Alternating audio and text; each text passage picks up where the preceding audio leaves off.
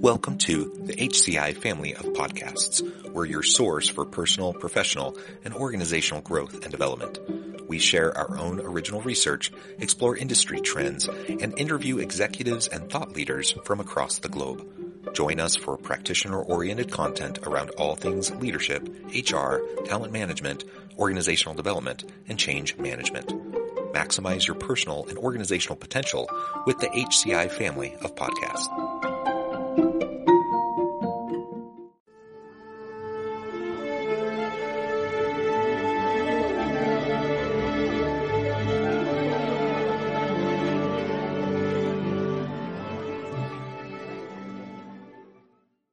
Jacobs Crovetto, welcome to the conversation today. Thank you so much, John. It's good to be here. It is a pleasure to be with you. You're joining us from the Bay Area. I'm south of Salt Lake City in Utah. And today we're going to be talking about a really interesting topic in my mind soul retrieval at work. Uh, this is in, in my mind connected to some of the things we've talked about previously on the podcast in relation to mindfulness and self-reflective practices and and being your whole self at work. Uh, but frankly i'm i'm not exactly sure where this is going to go. And so i'm really excited to explore this with Cari today. As we get started i wanted to share Cari's bio with everybody. Cari jacobs Crovetto is an executive coach and advisor specializing in leadership development. After an advertising career working with levi's p&g and lexus and work with startups like Sunrun and ModCloth. She pivoted towards work towards personal growth. Uh, she's certified by UC Berkeley and coach at Stanford. Now, Cari, anything else you would like to highlight by way of your background or personal context before we dive on in? Well, I think it'll probably become apparent as we talk. Okay, great. Um, well, why don't we start then with just some framing? Um, what, in your from your point of view and from your practice is this soul retrieval work all about? So, well, you started off saying something that caught my energy right away, which is whole self, this like this concept of bringing our whole self to work. And I think the first starting point is for us to ask ourselves, how much do we really truly know ourselves mm-hmm. in today's world? You know, things are moving so quickly. And most of the time, we're operating from a pretty decentralized state of self, not a whole self. So even the idea, I think people think of, okay, when I am bringing my whole self, that means I can just sort of do or say or be whatever I want, and that's bringing my whole self. But actually, it's quite a different concept, which is first kind of having a depth of understanding mm-hmm. of why we operate the way we do and what prompts us to operate the way we do. That's sort of step one. And then step two is then understanding how we bring that in full into the workplace so we don't feel like we're being unseen or we're not actually being fully expressed at work. Yeah, I really like that. And and like you said, that first step, uh, so important. And I you know, I think most people think, yeah, this idea of bringing your whole self to work, that sounds great. Uh, I think most people want to feel comfortable right. being who they are at work and not trying to ha- put on a mask and like be this this other person that uh, everyone expects them to be. I think people kind of intrinsically get the notion, uh, but it's really hard to bring your bring your whole self to work in an authentic way if you don't really know who your, your whole self is and all the different aspects of yourself. And, and frankly, I think it's a lifelong endeavor for us to really tr- truly try to uncover that um, because we all have our past histories and some cases past traumas. We all have different dynamics we we're dealing with in the workplace, different types of relationships, and all of that just muddies the water and makes it complicated. So it, it's not just a, a, foregone conclusion that we can just decide one day I'm going to bring my whole self to work and that it can magically happen because we don't always fully understand what that's all about.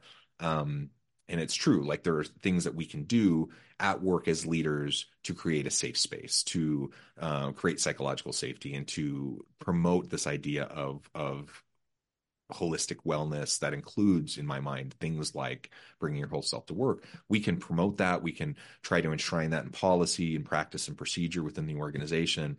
That's great. But if if people don't first understand who they are and what makes them tick and why they do the things they do right whatnot it, it's it's not what, what is our right? whole self in the first place yeah. right who who uh, who am i yeah. is the big question in the first place so you asked a little bit about my background and you gave a little snapshot but a little bit more context there is that when i was um, probably in my mid 30s. I'm in my 50s now. So when I was in my mid 30s, I began a rigorous practice. This was in, you know, the late, late, late 1990s, early 2000s, a very rigorous practice of meditation. And this was sort of way before it was, you know, hip and cool today. Mm-hmm. So going out and doing like a seven day meditation retreat was largely unheard of in the workspace. And that work continued for me up until, well, it still continues today. But the depth of that work, where I took it is I spent three months in silence in the Himalayas, meditating, you know, in silence from 7 a.m. to 7 p.m. every day. I did over 2,500 hours of silent retreat. And much of that was just really coming into contact with who am I, this question of who am I. And why that is so critical and so important as I advanced throughout my career and eventually became a chief marketing officer in several startups and now teach at Stanford, a piece of that was um, that I was fairly out of control. I didn't really know who I was. I was operating as a young leader. You know, in my early 30s, I was promoted very early to vice president. I was operating as a young leader, largely from a space of what I would call sort of a, a discombobulated state of self, right? Mm-hmm. And I had I had conjured up notions of what that meant from my mind. Mm-hmm. But it's very, very different to conjure up notions of that from a very grounded whole play from internal inside the self inside of the body and the sort of somatic and neurobiology system which is what we're doing when we practice it right? We're actually going into a different space other than the mind. And so that kind of work that sort of knowing of oneself to be able to even step into the concept of whole self is very very different.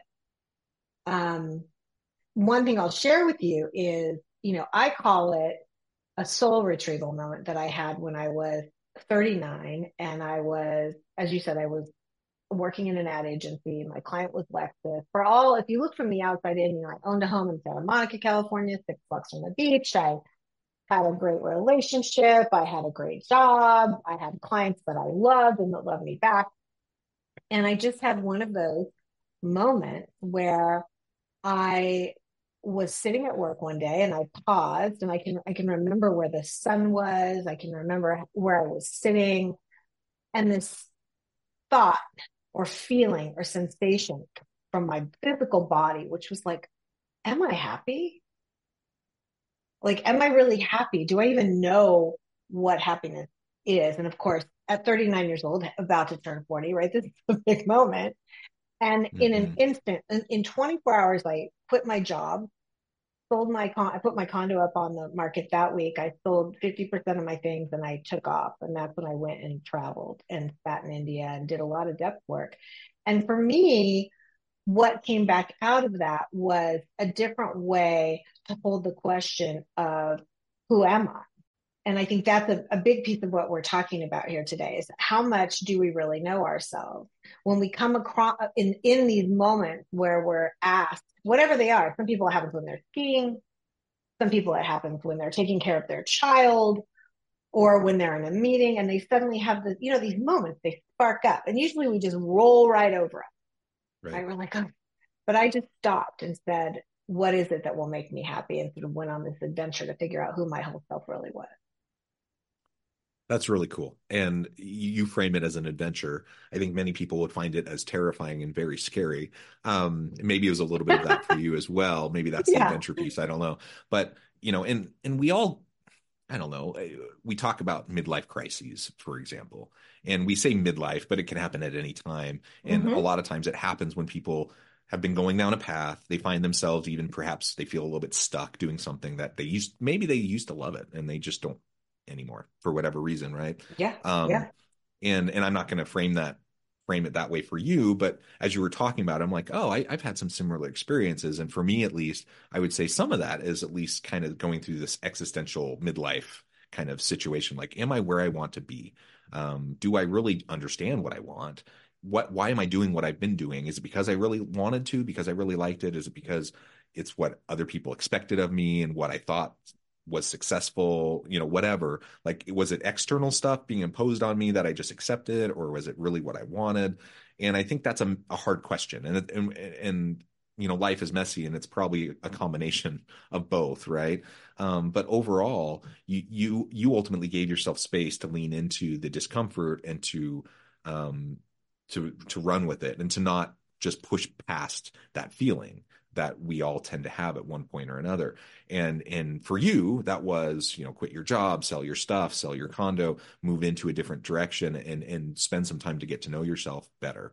Um, what would you suggest? I mean not everyone's in a position where they maybe they feel like they can do that. What would you right. suggest are some practical things that that anyone could do to start to really lean into knowing themselves better doing that self-reflective work really making sure that they are where they want to be and for some pe- people that is a complete career uh, career transition and shift for other people maybe it's just trying to mm-hmm. rekindle their love for their profession or for their relationships or or whatever. I, I, can it can play out in a lot of different ways for different people, but it has to start with this willingness to lean into that discomfort and the willingness to lean into some sort of self-reflective practice so you can really better understand where you're coming from, right?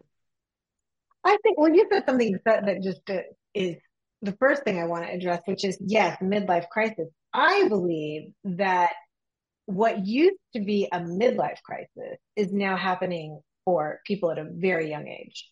I, mm. you know, there's Generation Z, the younger millennials are asking these hard questions and have come, maybe it was pandemic related, mm. maybe it was, maybe it's social media related, maybe it's just the way we advanced as society. But I can tell you that I've guested on many podcasts and some of them I'm guessing with quite, you know, young hosts Mm-hmm. where these hosts are asking me these questions that are, you know, questions I didn't ask myself until I was, you know, almost 40. And these are 25 year olds, 27 year olds.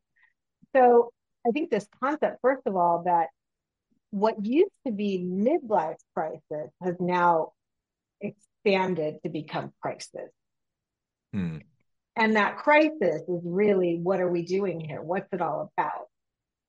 And that question is being asked not just by people who are turning 40, who kind of sort of found themselves in a position, by, but by younger and younger people who are wondering, why did we construct this whole thing the way we constructed it? Right. And, and it started with millennials sort of breaking everything and saying, let's reconstruct it. But now this next generation, I think, is saying, wait a minute, why? What, what is the point of all of this? You know, mm-hmm. my best friend's son, he's 23 years old and he came into the house you know, he has a full time job and he came into the house and he said to her, So is this all there is? Like, do I just go to work and then I come home and then I like eat dinner and I go to, and she, you know, she looked at him and said, Well, yeah, kind of is, right? But to look at 23 year old heart and soul being in the space in the face and say, Yeah, this is pretty much what it's about like there's a moment right where we're realizing we're not just in midlife crisis, we're in crisis crisis. And out of that crisis crisis, I think people are doing to get to your second point, like what do I what can I do? Sure. You can absolutely take some time mm-hmm. if you mm-hmm. can afford it and go travel, but that's certainly not um that's certainly not what you need to do. I think the first step, and, and, and this is no new news, right? This concept of practicing mindfulness and, and meditation, but I, I'm going to share what is new news from my perspective. Many people come to the practice of mindfulness and meditation to quell anxiety, right? Or to um, calm themselves down so that they can feel more centered. That's sort of what I would call, you know, opening the jar. You're just mm-hmm. taking the top off but there's a whole jar of experience that happens as we deepen that practice. Why is that important for us as business people? Twofold. Number one, we're answering that question more and more of who am I and what makes me happy. So here's what I found out. So I went to India, I went to Africa, I sat in the Himalayas, I did all these, I mean, deep, deep, deep, meaningful work, right? That to your point, not everyone can do. And I came back and I had, you know, I think I had like at the time six thousand dollars in my pocket. I was sleeping on a friend's couch. This is after, you know, owning a home. Right. Sleeping on a friend's couch, trying to figure out what was I going to do with my life. Well, it turns out I went right back into marketing. Right. I did I started doing something slightly different with a little more consciousness around it. And I'm doing solar energy versus like selling a luxury vehicle. Um, but I was still doing marketing. The difference was inside me The difference didn't come from some external way that the world had to reconstruct itself for me. Mm-hmm. The difference was me in and of myself. And the depth work that I did was around just basically digging and digging and digging this question of who am I and what makes me happy. This is the soul retrieval. You could do it at any point in time in your life without changing anything around you. Right? Sometimes people will come across, you know, some big insight that says, okay, I need to pivot and do something radically different to be happy. But oftentimes, even when they pivot, this moment will emerge, right? Of even through that pivot, okay, now I'm doing the thing that I thought was going to make me happy, and I'm still not happy. And this is when I'm hopeful that anyone who hears this podcast anyway, or hears me speak, or who coaches with me, will have that moment where they realize this is an internal game, guys, right? And when you pull up the top of the jar of meditation, you're only, you're basically just letting the air out of the time. There's a whole world to participate in that not only gets you closer to who you are, but makes you a better leader, which is even more important. Right. Yeah. Yeah. I really like all of that. And again, like you said, it's kind of the first step. We we need to make sure that we're doing that work. And it can be hard work and it, it it's not something that just happens overnight.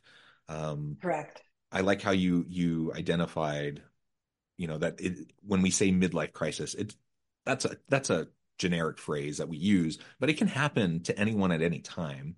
And uh, and I applaud young people who are really thinking deeply about their priorities and their values and what matters to them. Um, I think you're right that in many cases, for many people, the pandemic was a catalyst to kind of reevaluate um, what maybe mm-hmm. they took for granted, uh, what they just assumed was the way it had to be, and and started to push back against the status quo. And I think younger people certainly have been doing that. Um, so whether you're young or you're middle aged or you're old or whatever, I think we we all have an opportunity to reinvent ourselves uh, and to recalibrate uh, our values and priorities around you know how they connect with what we're actually doing in our lives and i think that's really healthy work and so doing that work and being committed to the self-reflective practices the meditation the mindfulness all of that i think is super important now if we go to that next step and we start to like if i'm thinking about as a leader within my organization hopefully first and foremost i'm modeling this for my people so that they recognize like it's it's a really good thing for you to go through this process uh, and that I'm going to be there and I'm going to be supportive of you and I'm going to be encouraging of you to do that. And I'm going to model for you how I do it. And hopefully, you know, that gives others permission to do it as well. Um, but also as a leader, hopefully I'm creating, you know, systems and processes and that give permission and flexibility that allow people to do this type of work. So when I think about soul retrieval at work, um, I think about how do I help my people to be more satisfied, more engaged, more passionate, and and finding meaning and purpose in the work that they do, and how do I create an environment where that can happen and be optimized, mm-hmm. right? Any thoughts on how leaders can can create that kind of an environment proactively? Yeah, I mean, I'll also flip it to you eh, it, since you use the I word, right? When I think about, so our, it sounds like you've got some familiarity with this type of practice. So, what have you noticed for yourself when you're in mindful behavior? Like, what happens in your system if you're standing up in front of your team, for example, or you're facilitating a conversation? What's happening for you? I think one thing that's not happening is that I'm I I don't if if I'm in a more mindful place, I'm being present with the people I'm around and I'm not allowing the busyness, the hecticness of of the work mm-hmm. get ahead of me. I'm not, I'm not allowing mm-hmm. I'm not allowing myself to be sucked into like just putting out fires mode all the time, which is what a lot of leaders end up spending a lot of the, their time doing. Um, that I'm going to give myself the opportunity and the time to be with and sit with my people and to have important, meaningful conversations uh, with them. Um, those are some of the types of things that I'm thinking about and trying to do. I, I guess at least yeah. when I'm trying to create that kind of an environment.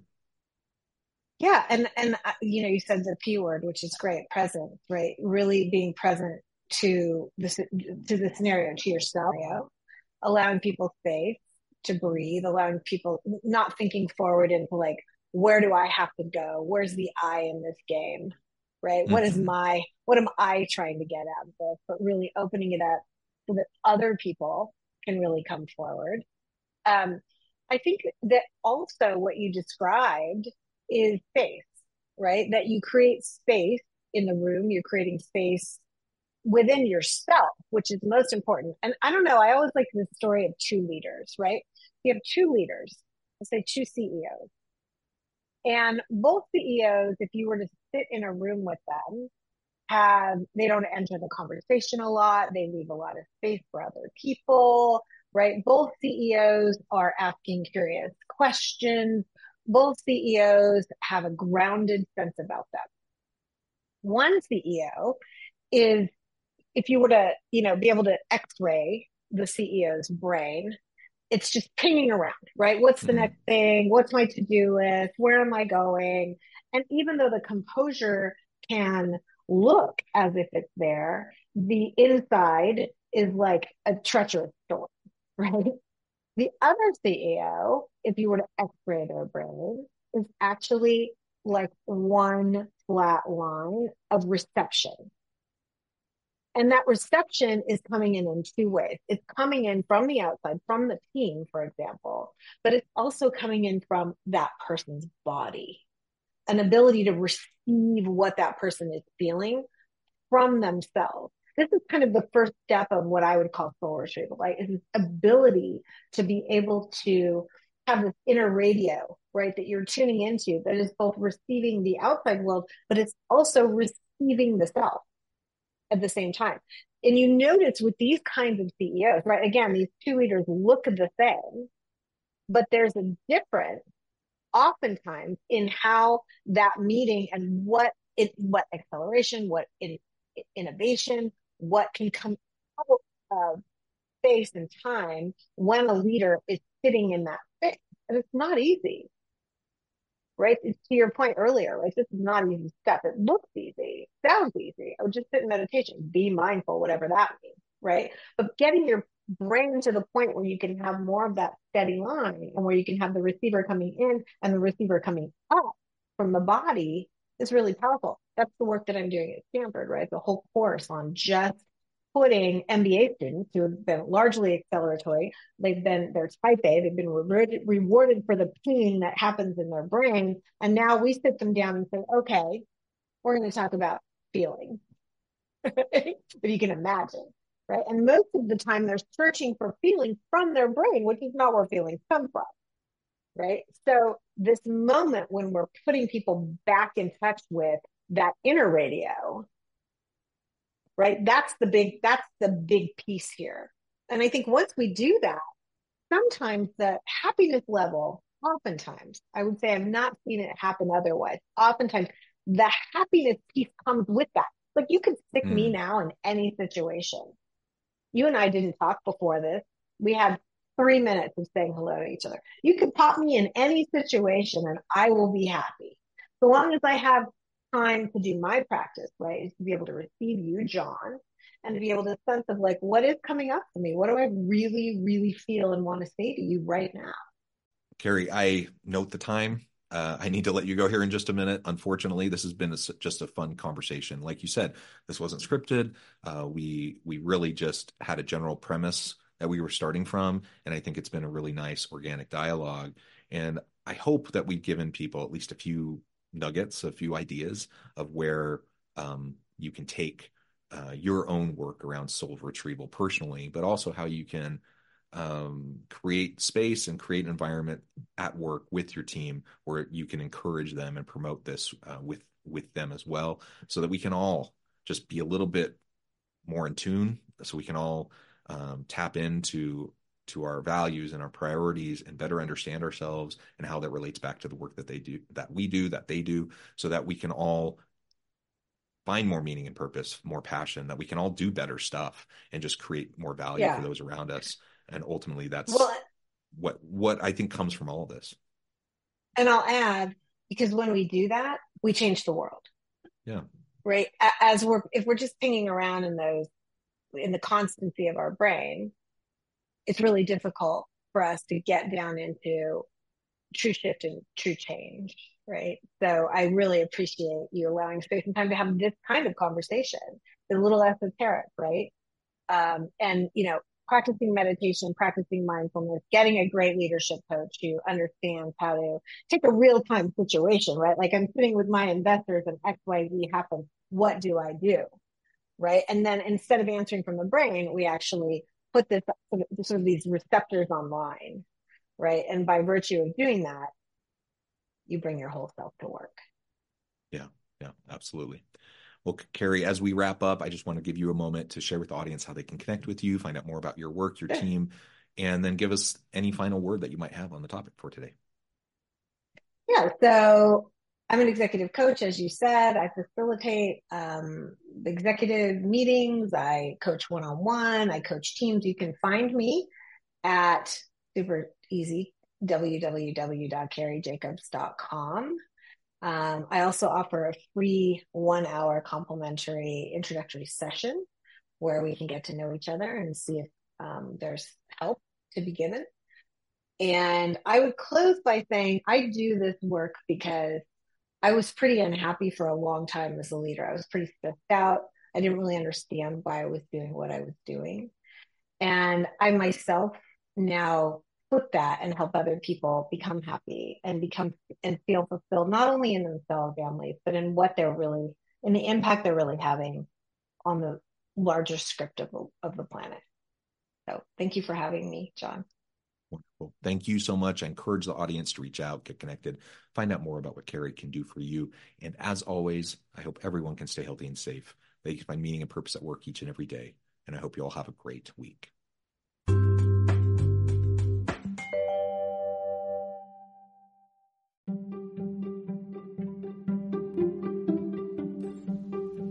Thanks for joining us for this episode of the podcast. We hope you stay healthy and safe, and please join us again soon.